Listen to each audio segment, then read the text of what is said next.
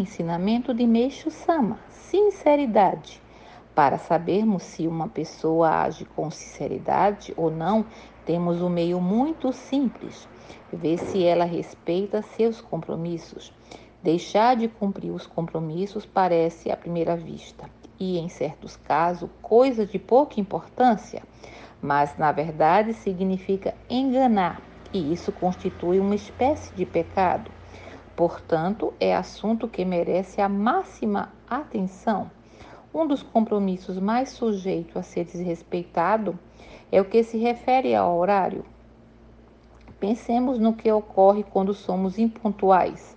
A pessoa que nos espera sujeita-se a todo tipo de aborrecimento e preocupações.